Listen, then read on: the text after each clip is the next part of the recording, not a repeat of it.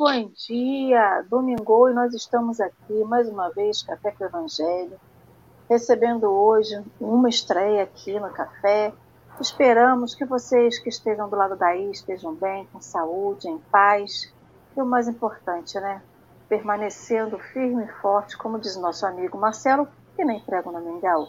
Firme e forte na fé, porque sempre tem que ser assim, um dia depois do outro, um levante depois do outro, sacudir a poeira e a volta por cima.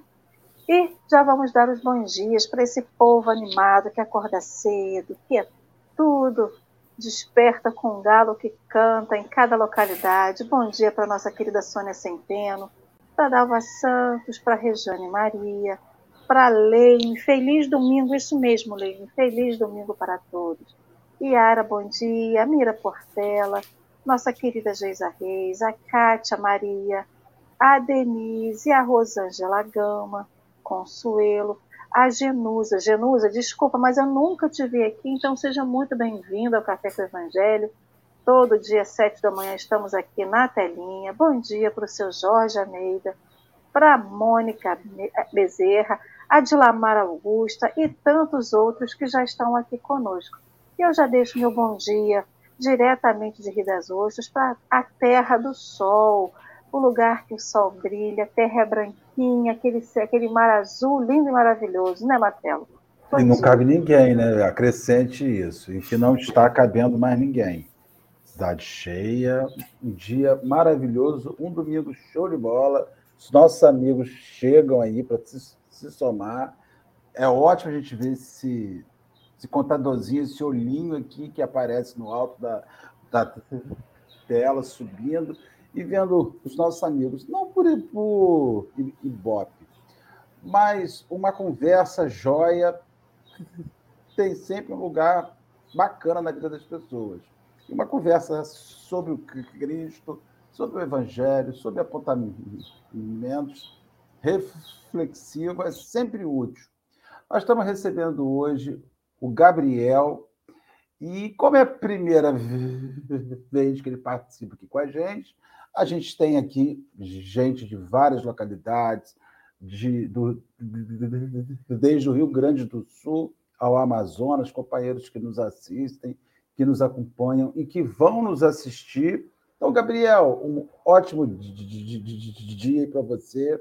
Nós gostaríamos que você se apresentasse para os nossos companheiros, dissesse onde você é, o que você faz no movimento espírita, qual o seu prato favorito, se você quiser dizer, enfim. Bom dia, muito bom estar te recebendo aqui. Bom dia, bom dia a todos que estão assistindo, bom dia, Alessandra e Marcelo. Primeiro, a gente gosta de sempre começar agradecendo, né? Acho que é importante estarmos sempre gratos e esse convite foi muito legal de receber e de estar aqui hoje podendo contribuir nesse domingo, como você disse, um dia bonito, né?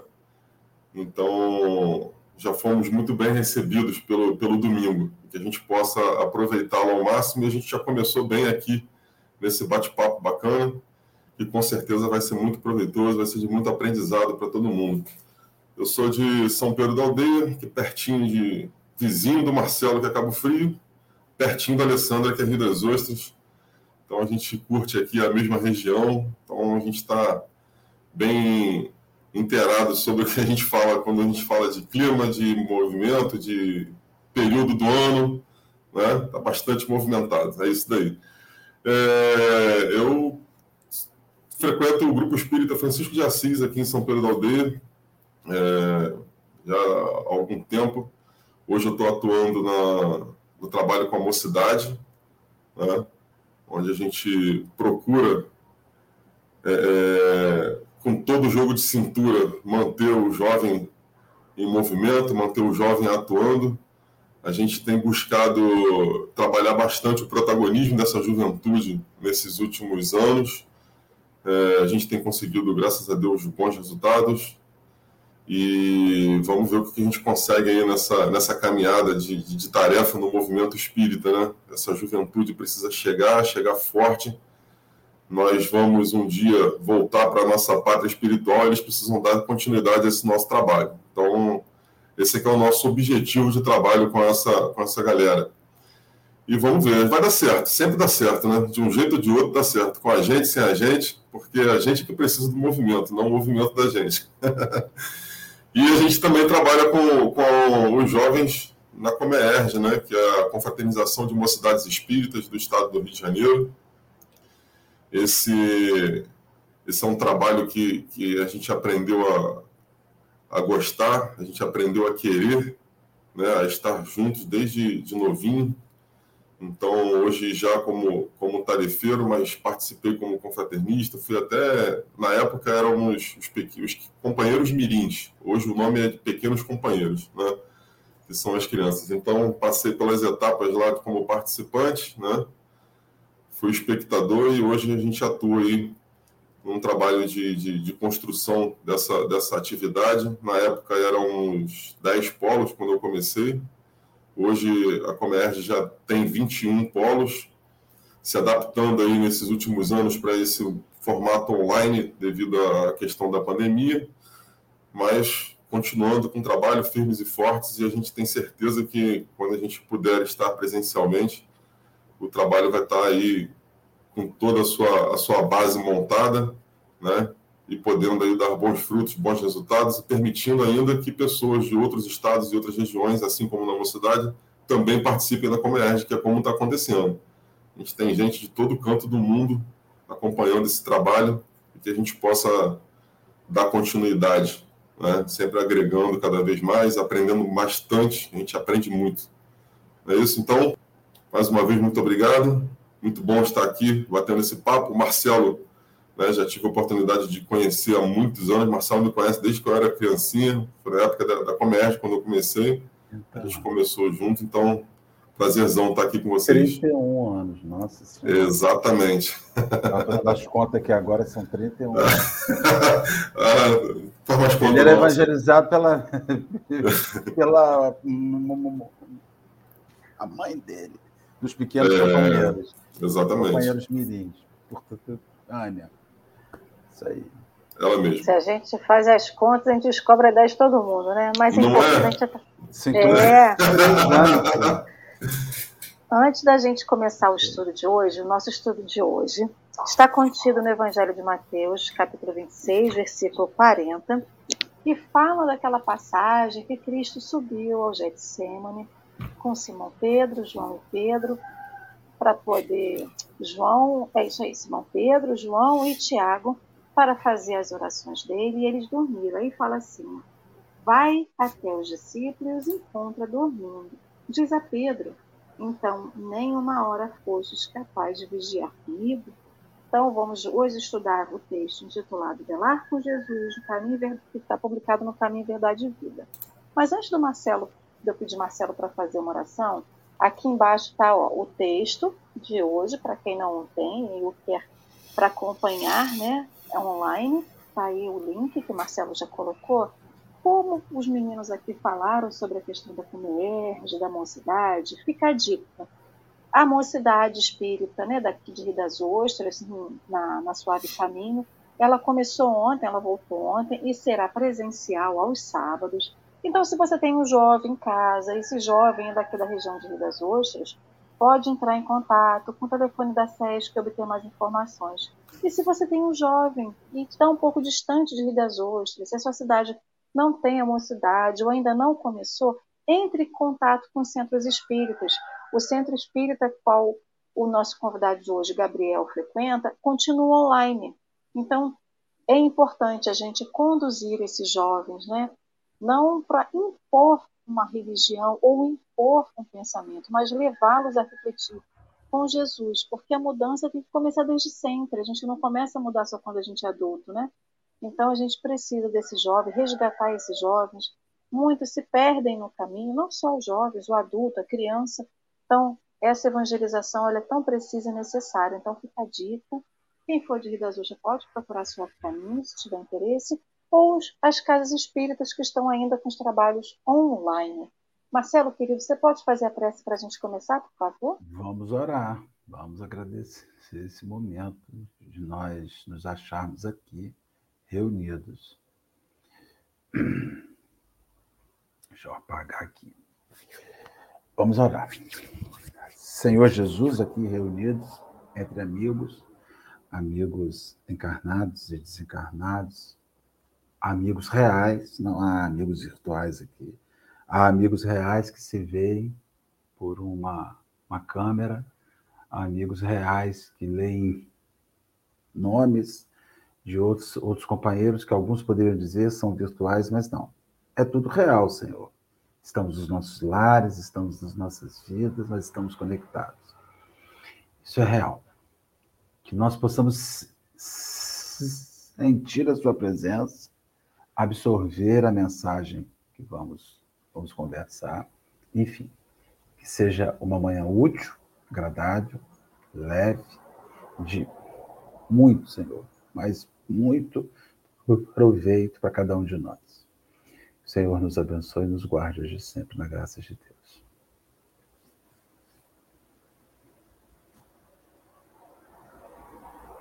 Assim seja e assim será. Gabriel, então, vou deixar com você para começar a leitura do texto. Então, você pode ler de forma contínua ou dividida. Estamos aí. Tá bom, então. Eu vou ler completo. O texto é curtinho, dá para a gente ler completo. Então, do livro Caminho, Verdade e Vida, de Emmanuel, Velar com Jesus. E, voltando-se para os seus discípulos, achou-os adormecidos e disse a Pedro: Então, nem uma hora pudeste velar comigo? Mateus 26, 40. Jesus veio à Terra acordar os homens para a vida maior. É interessante lembrar, todavia, que, em sentido, sentindo a necessidade de alguém para acompanhá-lo no supremo testemunho, não convidou seguidores tímidos ou beneficiados de véspera, e sim os discípulos conscientes das próprias obrigações. Entretanto, esses mesmos dormiram, intensificando a solidão do divino enviado. É indispensável rememoremos o texto evangélico para considerar que o mestre continua em esforço incessante e prossegue convocando cooperadores devotados à colaboração necessária. Claro, claro que não confia tarefas de importância fundamental a espíritos inexperientes ou ignorantes, mas é imperioso reconhecer o reduzido número daqueles que não adormecem no mundo, enquanto Jesus aguarda resultados da incumbência que lhes foi cometida olvidando o mandato de que são portadores, inquietam-se pela execução dos próprios desejos, ao observarem em grande conta os dias rápidos que o corpo físico lhes oferece. Esquecem-se de que a vida é a eternidade e que a existência terrestre não passa simbolicamente de uma hora. Em vista disso, ao despertarem da realidade espiritual, os obreiros distraídos choram sob o látego da consciência e anseiam pelo reencontro da paz do Salvador, mas ecoam-lhes ao ouvido das as palavras endereçadas a Pedro. Então, nem por uma hora pudeste velar comigo? E em verdade, se ainda não podemos permanecer com Cristo, ao menos uma hora, como pretendermos a vida, a divina união para a eternidade?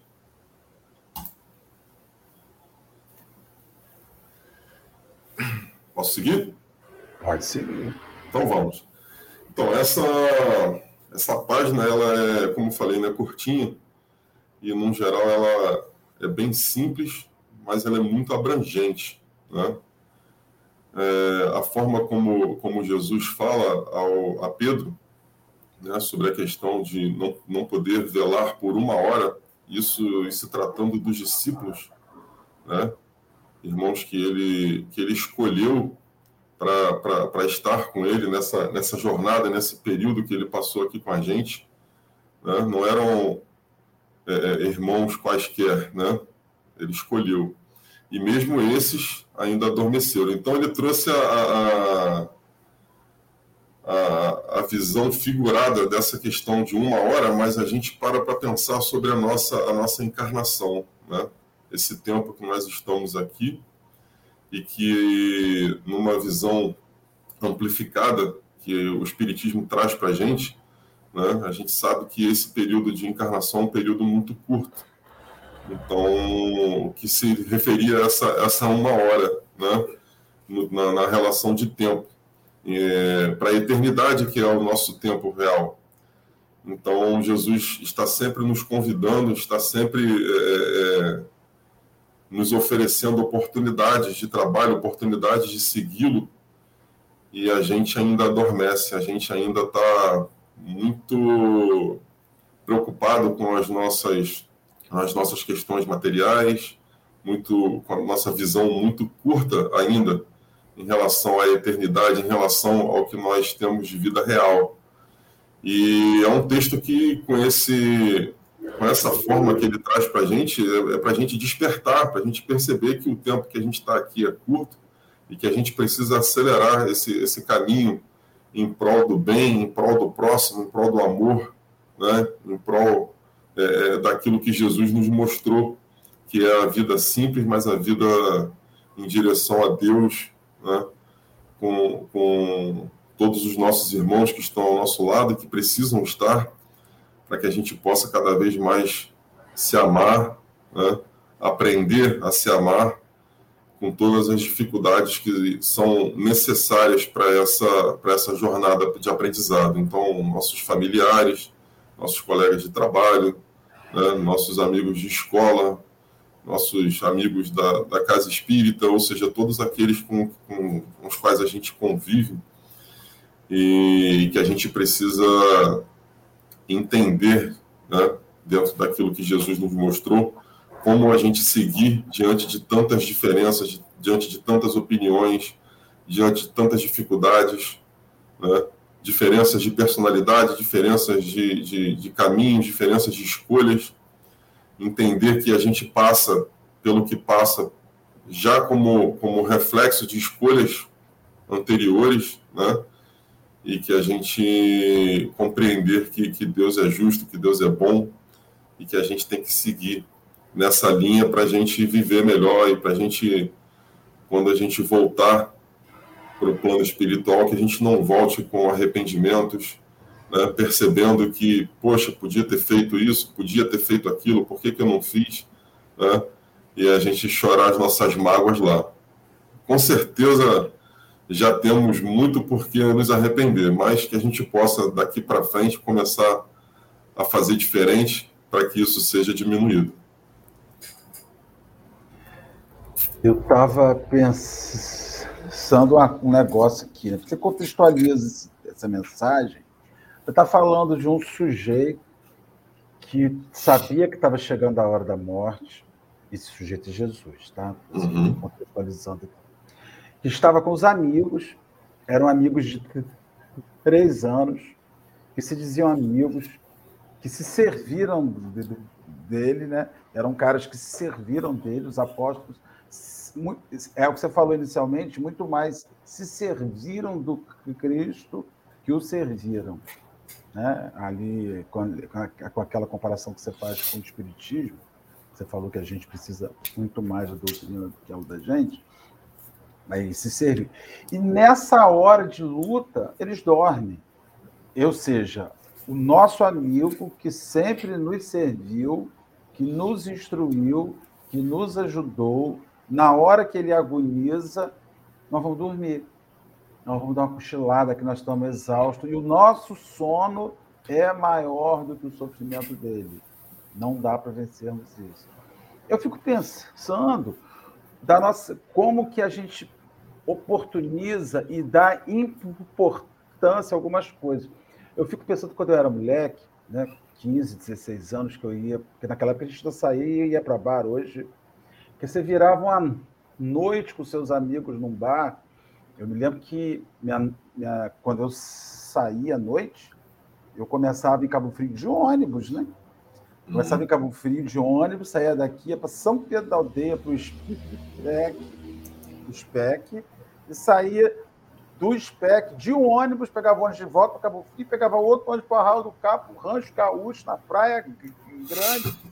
A gente passava a noite inteira dentro de um ônibus com os amigos da gente para curtir os lugares, e como a, a noite ia rápido. E na hora do sofrimento, né? porque o jovem muitas vezes não vê isso, não se, não se apresenta por meia hora, não se apresenta por uma hora. Né? Então a gente está falando sobre um amigo que está precisando de seus amigos e eles dormem. E aí, quando você joga isso para a questão religiosa, você está dizendo de uma, de uma visão de um evangelho que vem te oferecendo, que vem te apresentando, que vem te socorrendo e que na hora da angústia procura os servos, procura aqueles que se dizem amigos do evangelho e eles não aparecem. A gente estava, antes de, de iniciar a fala, conversando sobre a evasão de pessoas que tivemos dos movimentos, né? do movimento espírita, do movimento de, de, de comércio. E aí você vê o quanto aquelas pessoas só conseguiam velar com enquanto havia o, o, o, abraço, enquanto havia o contato, enquanto havia a celebração física. Se não há celebração física, é, eu durmo.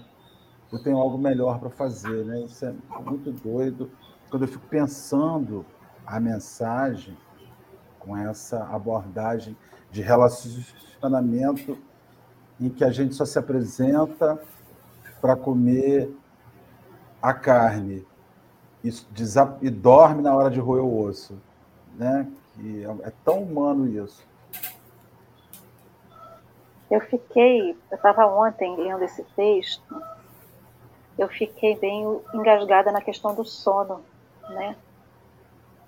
Como que três pessoas dormem sabendo, porque Jesus, antes de subir ao Getsemane, já tinha falado com os apóstolos que a hora estava por vir. Já tinha falado que alguém iria traí-lo então todo mundo estava, teoricamente, com os sentidos em alerta para alguma coisa que ia acontecer. Quando você está em alerta, qual o hormônio que mais sobe no nosso organismo e que faz a gente ficar com o olho desse tamanho? A é a adrenalina. Então, assim, quando a gente está com adrenalina, a gente não sente a dor, a gente não sente sono, a gente fica em total estado de vigília eles tinham subido o morro, mais ainda. Eles tinham hormônio, tudo bem que cansa, mas você está naquela coisa de estar tá com o seu corpo todo ativado. Então, do nada, entre aspas, né, baixa ali toda a energia daquele povo, e quando alguém te chama para poder ficar em estado de alerta, sucumbe aos hormônios que o leva a essa baixa. E aí uma coisa que eu também fiquei pensando, se eles não estavam com adrenalina alta, ou se estavam, esse sono também lhe vira um momento de fuga. Quantos de nós, durante vários momentos em que a gente tinha que estar de vigília, a gente dorme, mas não dorme porque está com sono, é porque é fuga. Quantas vezes no momento de tristeza, que a gente poderia estar de vigília por nós mesmos, a gente dorme. Então o sono, ele da mesma forma que ele é necessário para o nosso corpo físico restabelecer as suas energias, restaurar para que a gente possa manter o corpo humano, ele aguenta, ele tem um suporte de tantas horas sem sono, sem sono. Depois ele começa a decair. A gente precisa dormir, é necessário. Então, quando a gente é novo, quando a gente tem alguma coisa interessante, a nossa adrenalina está lá em cima. E por isso que a gente fica em alerta, mas a gente fica em vigília, fica alerta por outros motivos. Esse motivo essencial, que é o da oração, porque é importante a gente lembrar o que, que, seria essa vigilância, né? Quando Cristo fala assim, fique em vigília, orai e vigiai, não era porque chegaria alguém que o iria trair. Era para que desse forças para ele, para oração dele. E aí isso me remeteu lá na casa espírita, quando a gente está na hora do passe. Quando a gente está na casa espírita, na hora da palestra, e a gente dorme. Quantas vezes você sentava, chegava do trabalho cansado, tudo bem, estava cansado, era o dia inteiro, mas sentava lá no, no, salão da casa espírita, começava o palestrante, boa noite, já estava. Ainda tinha gente que roncava, né? Então, e na hora do passe, quantas vezes a gente senta na hora do passe que a gente tem que estar em vigília? A gente pensa em tudo, menos na hora do passe. Então, Miramês vem dizer para a gente que a vigilância é a força que constrói nas almas as boas tendências. Deve vigiar no pensar, no falar e no viver. Então, essa vigilância, esse orar e vigiar, naquele momento do Cristo, era uma coisa pontual que o fortalecesse, emanasse para ele. Quando a gente fica em vigília, né, na hora do passe, quando a gente está dando a sustentação para os passistas, a gente está fazendo o quê? A gente está dizendo para o passista para ele, ó, sua prece está boa? Não. A seu passe está bom? Não. A gente está captando mais energia e jogando para ele. Era essa, pode ser que essas tenham sido também uma das dos objetivos daquele orar e vigiar. Emantar mais energia no mestre, porque ele sabia. Ali ele teve a grande revelação do que aconteceria com ele. Então, assim, quantos de nós, aí eu fiquei nessa reflexão, quantas vezes eu dormi como um objeto de fuga, como das vezes eu dormi não estive em vigilância, sucumbindo ao hormônio. E quem guia o nosso corpo somos nós. Lógico que a gente não tem uma, uma, uma chavinha que a gente liga e faz o que a gente quer, mas é uma tentativa, um esforço, né? Então essa vigilância é tão necessária para a gente, não só quando a gente está no perrengue, quando a gente está na dificuldade, mas até quando a gente está na alegria. Eu fiquei pensando nisso. Né? Marcelo, Gabriel. Essa, essa vigília, ela. Como a gente tem. Tá, tá ouvindo aqui, né? A gente está discutindo, a gente está conversando sobre isso. Essa vigília é tão, tão importante para a gente mesmo, né? A gente dá o suporte, a gente dá o apoio necessário ao que está. A, a, situação, né? No caso da Casa Espírita, numa palestra, numa num período de passe que é uma, um momento de, de energia tão intensa e quanto mais a gente puder contribuir, mais ela atua né, na gente e às vezes a gente não, não dá esse suporte, sabendo dessa importância, né? É, também é importante a gente lembrar disso, que a gente conhece, a gente sabe o quanto isso é importante, o quanto isso é necessário para que funcione da melhor maneira e levando para uma, uma, uma visão até um, um pouco mais, mais abrangente, é, é, essa vigília é para o nosso dia a dia, essa vigília é para a nossa vida, essa vigília é para todo instante né, que a gente tem. A gente, se a gente se mantém nessa vigília, a gente passa a ter um comportamento melhor, a gente passa a fazer melhores escolhas, a gente passa a reagir melhor para as situações que a vida nos apresenta. E isso é, é, é, viver com Jesus, isso é velar por Jesus, né? isso é, é ter gratidão por tudo que Jesus fez por nós. Né? E assim, com, com certeza, a gente vai conseguir ter uma vida mais, mais tranquila, uma vida com menos, menos reclamações, uma vida de com uma visão mais, mais otimista, mais feliz, porque a gente vai viver na certeza da, da, da, dessa felicidade, a gente vai viver na certeza de que a gente vai é, é, encontrar o caminho que nos vai, que vai preencher a gente, né? porque a gente ainda se encontra nesse vazio interno, porque por causa dessas preocupações materialistas, essas preocupações com coisas pequenas, e isso deixa a gente vazio. Né? Então, a gente vai se preencher quando a gente conseguir entender o que é o amor de verdade. A gente está passando por um laboratório onde a gente tem algumas, algumas experiências próximas disso, mas o amor verdadeiro a gente ainda não conhece. A felicidade verdadeira a gente ainda não conhece, plena. Né? Então, Jesus já mostrou para a gente e a gente precisa estar tá mais próximo desse, dessa, dessa forma de viver, dessa forma de, de, de estar conosco, para que a gente possa estar para o próximo, para que a gente possa estar para essa felicidade e para esse amor. Né?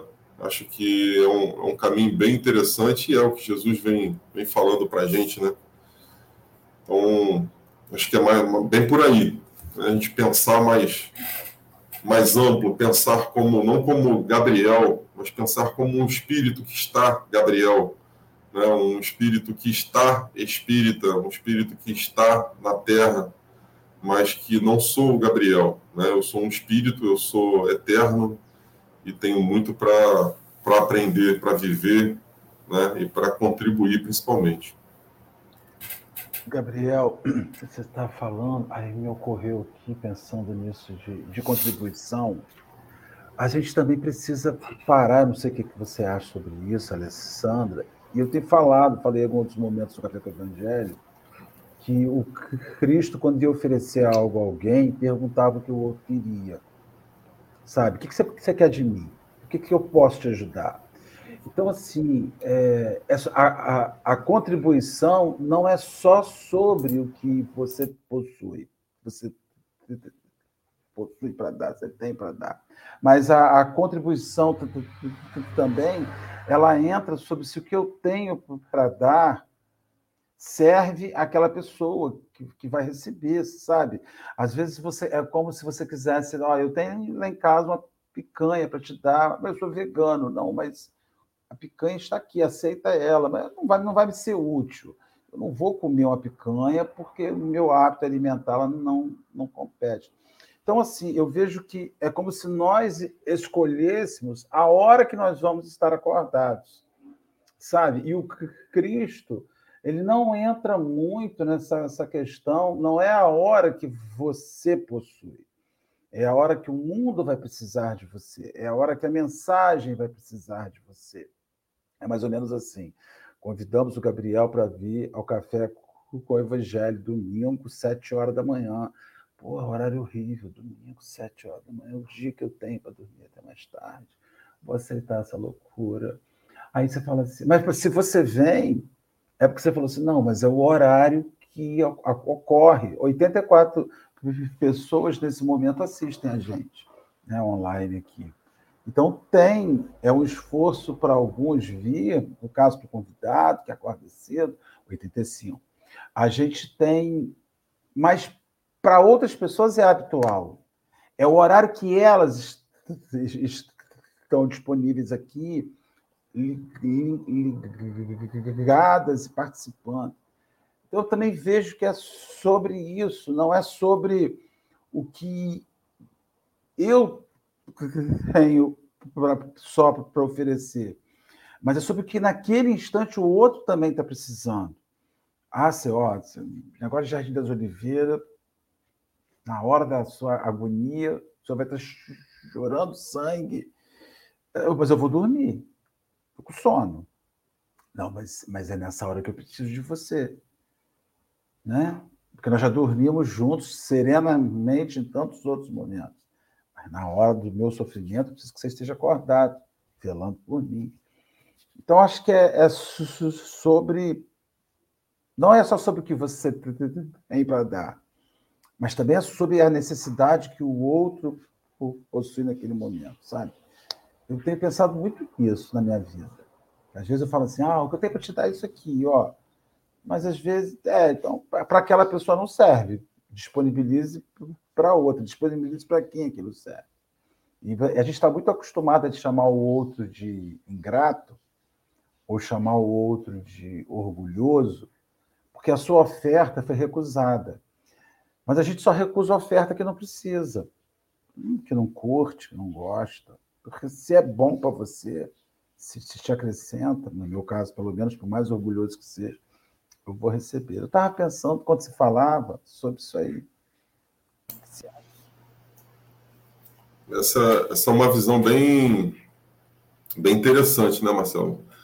É, se a gente parar para pensar, para na, na verdade analisar, né, olhar um pouquinho a nossa, a nossa volta, quantas pessoas estão precisando, né? Quantos irmãos estão precisando do que o nosso mundo está precisando. Você falou de, de, de, chorar sangue, né? E acho que é um, um, momento onde as pessoas estão bem próximas disso.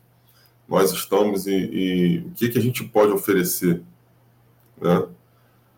É, essa, é, esse ponto de, de entender o que, que o, o outro está precisando, né? é, é, bem interessante. É a questão da, da essa palavra que virou moda e que é bem legal ela ter virado moda, essa questão da empatia. Muita gente falando de empatia. E, de fato, ela precisa ser vivenciada, que é justamente atuar como você acabou de falar, é olhar para o outro e perceber o que ele está precisando. Eu não posso só oferecer aquilo que eu acho que é o que eu quero dar. Né? Eu preciso estar a postos e a gente precisa estar cada vez mais preparados para poder oferecer aquilo que o nosso próximo está precisando. Muitas vezes ele não precisa é até um, um, um clichê, mas é, é, às vezes a gente esquece, mesmo sendo um clichê e sendo tão habitual, né? Que às vezes o próximo está precisando de uma palavra, está precisando de um ouvido, e a gente não quer nem parar para ouvir. A gente vai e faz o quê? A gente dorme. Né? A gente não quer nem ouvir. Então, é, essa empatia ela precisa ser cada vez mais intensa no nosso dia a dia, cada vez mais vivenciada, para que a gente de fato entenda o que, que o outro está precisando. É bem interessante esse ponto de vista mesmo.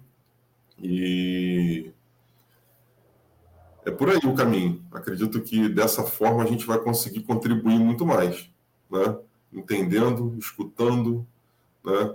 abraçando para caminhar juntos. Né?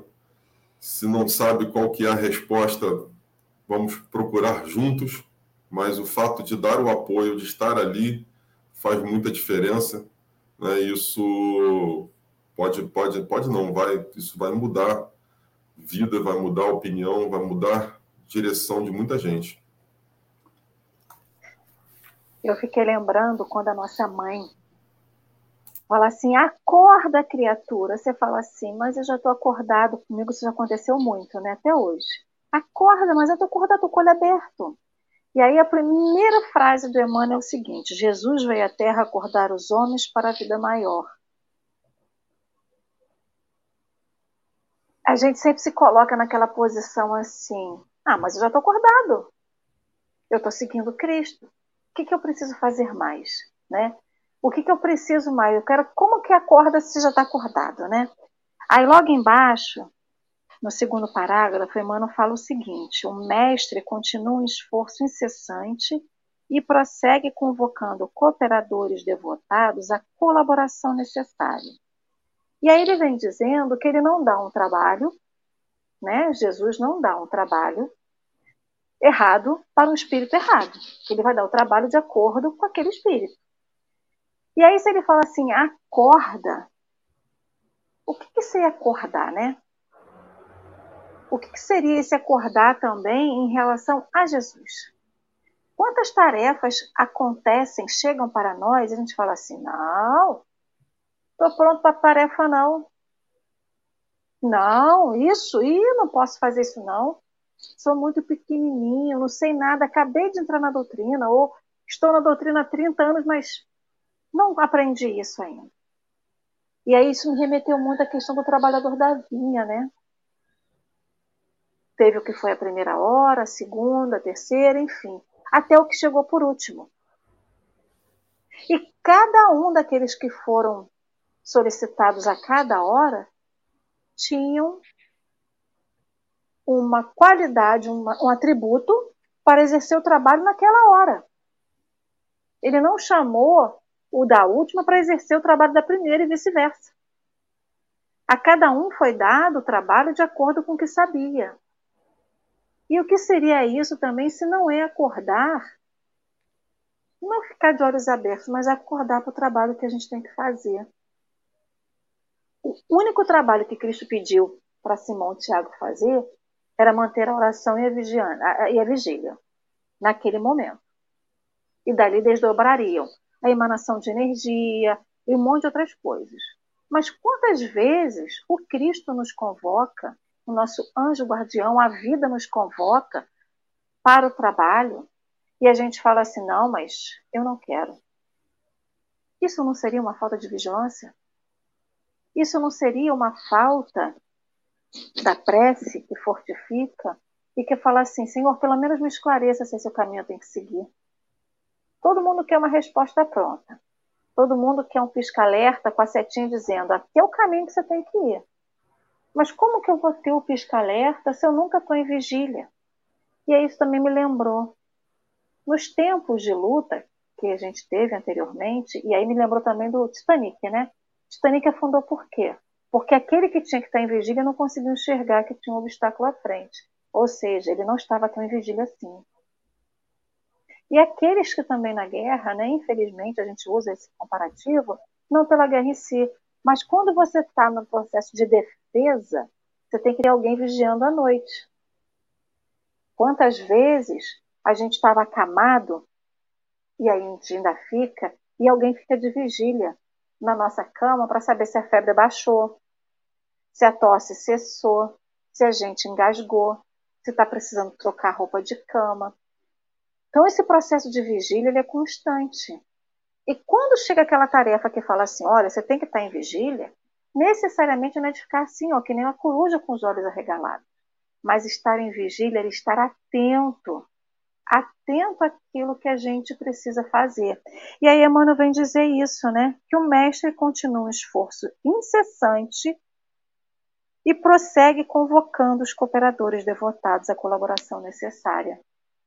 Então, da mesma forma que ele fala assim, o que, que eu posso fazer para você, né? Ele questiona a gente, a gente questiona o Cristo. Cristo, o que queres que eu faça? Quantas vezes a gente chega e fala assim, Cristo, o que queres que eu faça? Aí ele manda o que ele quer que a gente faça, a gente fala assim, não, mas eu não quero isso. Eu não quero. E a gente se bota no sono mas é um sono até sem fechar os olhos.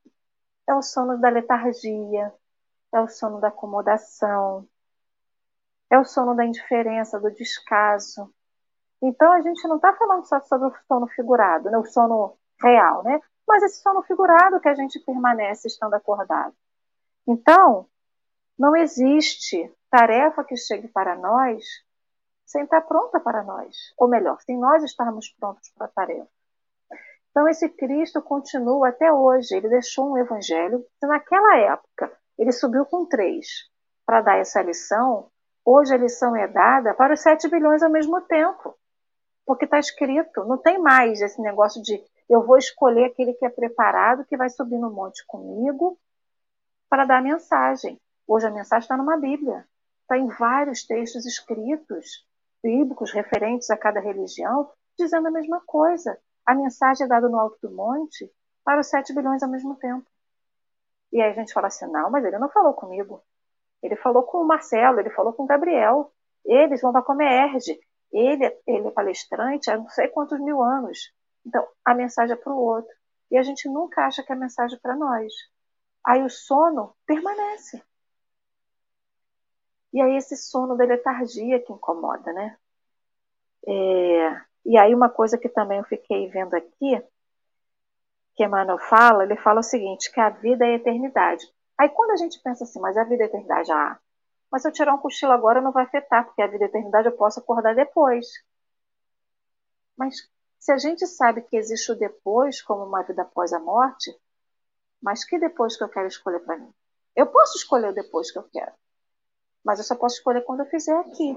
E aí ainda continua, né? A existência terrestre ela não passa simbolicamente de uma hora. E volto novamente à questão dos trabalhadores da última hora. A gente espera muito ser o trabalhador da última hora, mas não adianta querer ser o trabalhador da última hora dormindo. Aquele que entrou à última hora teve que trabalhar muito mais do que aqueles que começaram desde a primeira hora para correr atrás do tempo perdido. E é assim que a gente tem que estar hoje em dia, correndo atrás desse tempo perdido é quando a gente se disponibiliza para o outro, que o outro fala assim: Olha, Alessandra, eu dormi a semana inteira, só tive vontade de dormir, não consegui sair da cama.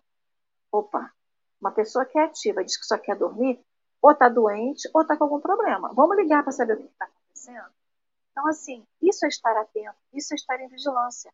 Percebendo na fala do outro, conhecendo o outro, que alguma coisa não está bom. Como isso não vai ser vigilância? Marcelo, uma pessoa que fala, Gabriel está sempre ativo, e fala assim: olha, estou me sentindo estranho. Ué, mas não tem nada, está sentindo. Tem alguma coisa acontecendo. Então vamos ficar em vigília para perceber o outro como ele é e não como a gente acha que o outro tem que ser. Isso também está em vigilância, né? É estar atento para o próximo.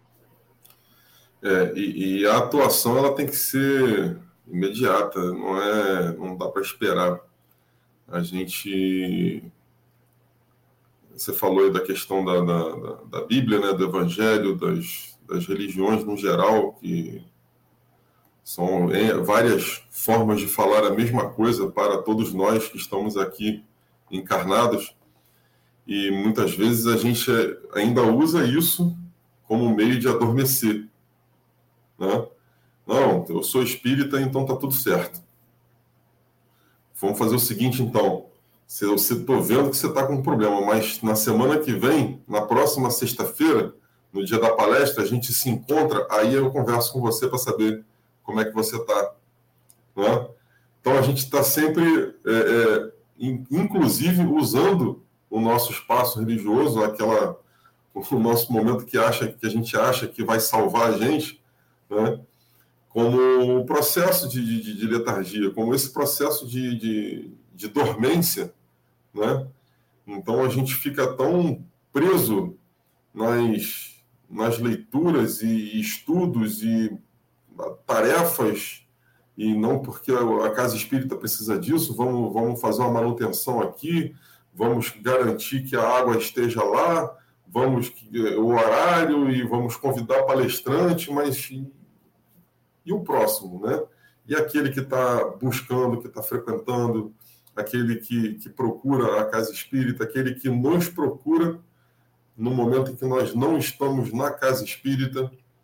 Hoje, cada vez mais isso se torna facilitado e perceptível, porque a gente tem a, a comunicação virtual e, e, isso também nos mostra é, as fragilidades de todo mundo e por que não procurá-los por esses meios também para tentar ajudá-los, para tentar dar o suporte e tentar fazer o que de fato a religião precisa fazer, que é dar esse apoio, que é fazer essa, essa conexão nossa com, com Deus, né, com, com os ensinamentos de Jesus, e a gente se esconde atrás da religião ainda para deixar para depois, né, para procrastinar um, um suporte, procrastinar algo que nós fomos criados para fazer. Nós viemos aqui para fazer isso e a gente deixa para depois, porque a religião, o dia da palestra é tal dia, o dia da missa é tal dia, então é só nesse dia que a gente pode ajudar. Né? Então, que a gente esteja mais atentos, porque a religião hoje ela ainda faz parte do nosso meio, porque a gente precisa. Mas a religião não é fundamental. O fundamental que está dentro da gente, fundamental o nosso comportamento, né? fundamental são as nossas ações. Isso é que vai é, é, é, fazer a diferença. É sobre fazer a diferença. Fazer a... No momento em que os discípulos adormeceram, que diferença eles fizeram naquela situação que o Cristo estava vivendo, né? Qual a diferença? Eles eram tão indiferentes quanto todos os outros demais ali. É sobre fazer a diferença. Gostei disso aí. Fazer a diferença. É, meu povo, a gente está precisando fazer diferença nesse mundo de verdade, né? Fazer a diferença é... não é deixar de ser o que a gente é, é estar mais atento ao que a gente pode ser, né? Acho que é por aí. Bom, meus amigos queridos, café hoje dá para a gente pensar bastante, né? Porque é muito fácil a gente julgar o outro. A gente julgou Judas porque Judas traiu. A gente julgou Pedro, Tiago e João porque eles dormiram. E a gente, quando a gente essa semana falou, em alguns momentos, né, quando, Judas, quando Jesus fala assim, alguém vai me trair, cada apóstolo falou assim, serei eu, Senhor. E aí Henrique falou assim: se fosse hoje a gente falaria assim, vai ser o fulano. E aí os estudos que vieram depois e algumas situações da vida é justamente sobre isso. Ah, mas o fulano vai acontecer tal coisa, ah, mas é o fulano que vai fazer. E a gente nunca se coloca. Mas será eu a fazer? Então a gente continua nessa de olhar e falar assim: é o outro, é o outro que vai errar, é o outro que vai sucumbir. E a gente nunca se coloca. E fazer a diferença é isso, é trazer a responsabilidade para si. É dizer assim, ah, mas o problema está lá em São Pedro Aldeia, Gabriel que se vira, ele que mora lá. É em Cabo Frio, tá cheio, Marcelo que se mude, está lá, ele que tem que viver o problema. E a gente nunca se coloca como partícipe. A gente sempre se tira da história, quando na verdade nós somos a história, né? É, é, é isso. Então, Marcelo, meu anjo, o café já está alto no céu, a Chapucaí é grande, a apoteose está chegando. Você tem alguma consideração final a fazer? É sobre. Faça o que precisa ser feito, não o que você gostaria, né? Acho que a gente tem isso porque fazer o que você julga que o outro precisa é orgulho. Ah, essa carinha do Gabriel, o Gabriel está precisando que eu bote ele no avião e mande ele para o Azerbaijão. Vai ser bom para ele. Pô, Azerbaijão? Onde é que fica isso? Que língua fala lá? O que, que eles comem? É, não quero ir para o Azerbaijão, não. Eu quero ir para a Aldeia Velha. Pode ser aqui em Aldeia Velha? Não, você está precisando do Azerbaijão. Então, assim, é olhar para as pessoas e, e fazer o que elas estão esperando, principalmente na hora da dor, né? que aquele momento dali Cristo estava sofrendo, ele sofria angústia, um sofrimento distinto, talvez diferente do nosso, mas eu, sofri, eu sofria, e na hora daquela angústia, olhou para o lado e os amigos dormiam. Aí eu fico, meu Deus do céu.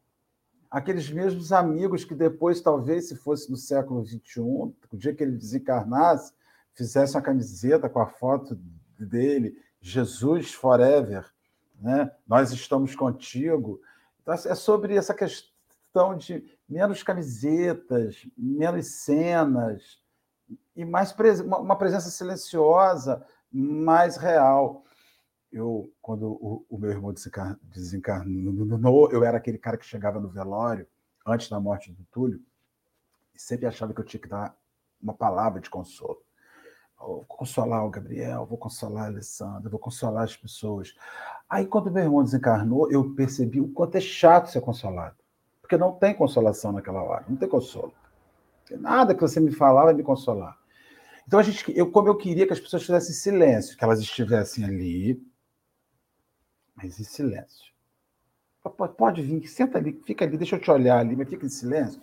Aí, daquele dia em diante, mudei o meu, a minha relação com o velório.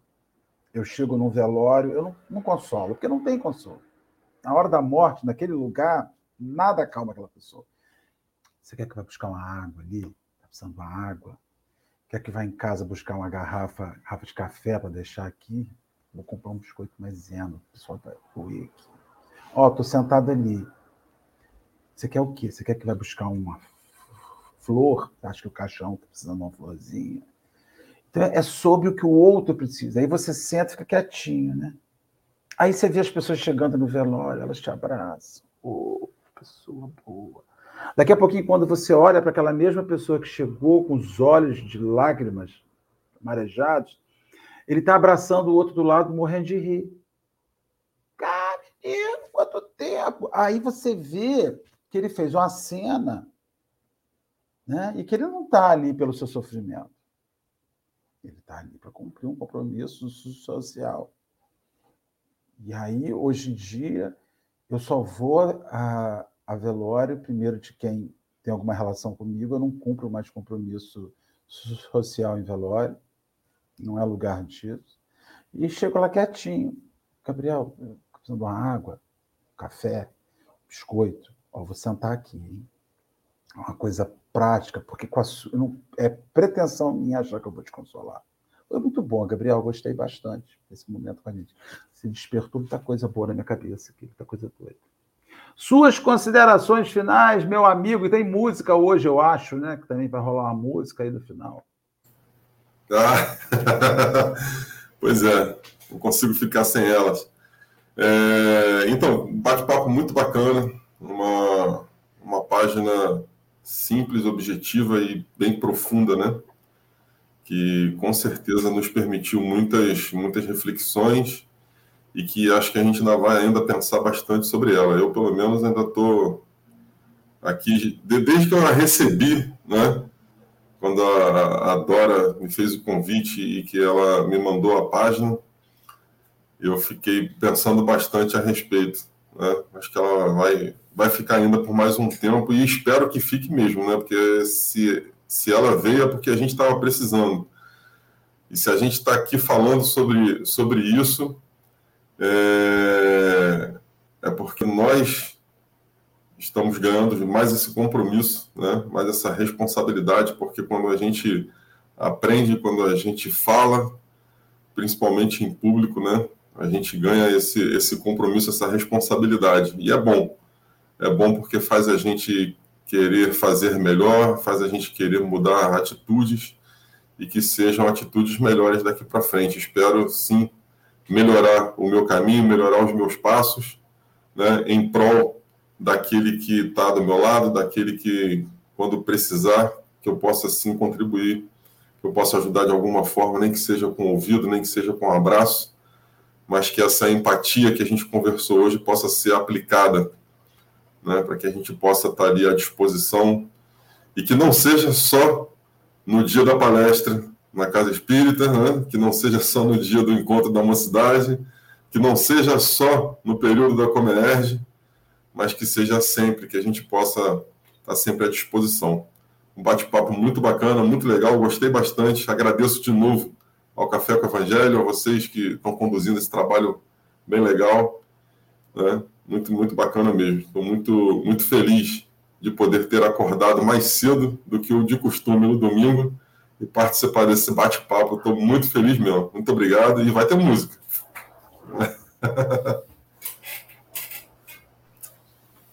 Meu Deus. Então você pode fazer a sua cantoria para a gente poder acompanhar e depois você pode emendar na prece. Tá bom. Essa essa música, a Mônica Ribeiro está aí comentando já algumas coisas, né? Desde cedo. A Mônica é uma, uma querida, uma companheira de trabalho da, da nossa mocidade aqui do Jefa. E essa música ontem ela deu um estalo. Eu ia cantar outra música, mas aí essa música apareceu. E hoje de manhã, também não por acaso, quando eu fui abrir a minha pastinha de música, eu abri direto na página dela. Eu falei, então é essa mesmo que eu tenho que cantar. E como a gente falou aí da, das nossas escolhas, das dificuldades do mundo, do, de comportamento e de empatia, ela tem muito a ver com isso. O nome da música é Amor e Vida, que é da Beth que é uma, uma, uma, uma, companheira de trabalho que eu não conheço, mas eu chamo de companheira de trabalho porque tem algumas músicas dela que eu gosto muito e que de vez em quando eu canto na mocidade com o pessoal e que tem uma, uma profundidade, tem um, um, conteúdo muito, muito bacana, tá? Então, falei da Mônica porque é uma das músicas que ela, que ela gosta de ouvir também e ela nunca lembra o nome da música. Ela fala, Netinho, canta aquela que eu gosto aí eu já sei qual é a música que ela quer, que é Amor e Vida. Então vamos lá. Como eu conversei com a, com a Alessandra ontem, o Ali, não sou músico, não sou é, é, muito né, bom nisso daqui, não pratico todo dia, mas a gente vem cantando, trabalhando com a mocidade, então a gente vai perdendo a, a vergonha, vai ignorando essas, essas questões e a gente faz pelo prazer de fazer, né? faz pela mensagem que é passada. Então, espero conseguir passar essa mensagem, essa energia boa e que a gente possa prestar muita atenção na letra, porque essa música tem muito para dizer para gente. Tá bom? Vamos lá? Então vamos.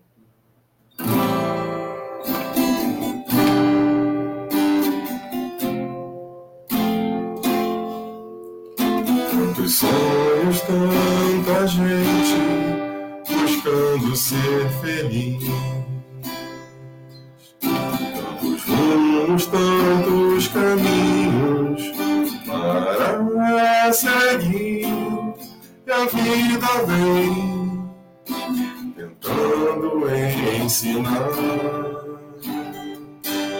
E a vida vem abrindo os braços para despertar vem colorindo na flor irradiando no sol, embalando nas águas do. Que bom seria se o mundo não sofresse tanto assim. Se os homens desta terra pudessem sentir a felicidade nas coisas mais simples, que bom seria se pudéssemos dar mais valor tudo que o amor. E bom seria ver o mundo mais. E bom seria se o mundo não soubesse tanto assim. Se os homens desta terra pudessem sentir a felicidade nas coisas mais simples, e como seria se pudéssemos nos dar valor a tudo que envolve seria muito mais feliz.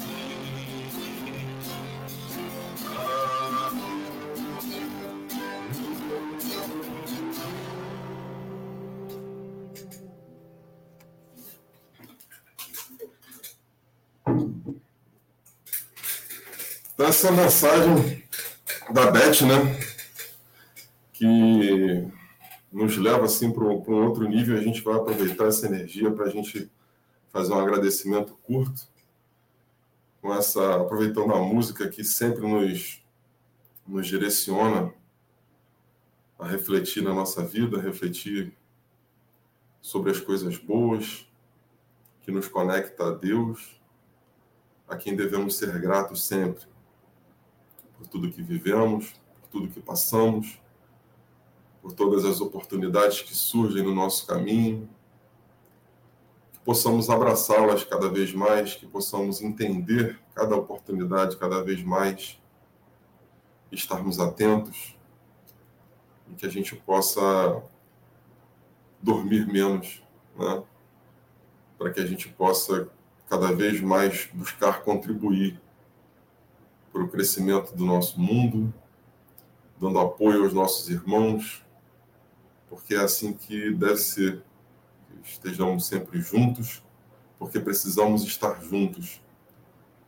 Assim a gente cresce mais, a gente aprende mais e a gente ama mais, que é o principal que precisamos, né? Cada vez amar, com a graça do Senhor Jesus, agradecendo aos amigos espirituais que estiveram presentes nesse encontro e que esses companheiros que aqui trabalham, que trazem esses, essas reflexões do Evangelho durante todos os dias, que possam seguir nessa tarefa tão bonita e tão importante. Fica conosco, Senhor, hoje e sempre. Graças a Deus. Assim seja e assim será. Queridos amigos, muito obrigado pela presença de vocês aqui hoje, Marcelo, Gabriel, esse chat querido e amado, e você que virá assistir depois, a nossa gratidão. Um ótimo domingo de muita alegria na vida de vocês, muita paz e de muita, muita felicidade. A música diz que bom seria, né? Mas que bom é, que bom é estarmos aqui, que bom é sermos quem somos, mas também sermos é, a possibilidade de sermos melhores, né? Então, um ótimo domingo para vocês e não esqueça, sete da manhã, segunda estaremos aqui Café com o Evangelho. Gratidão. Tchau, tchau. Obrigado por tudo. Beijão.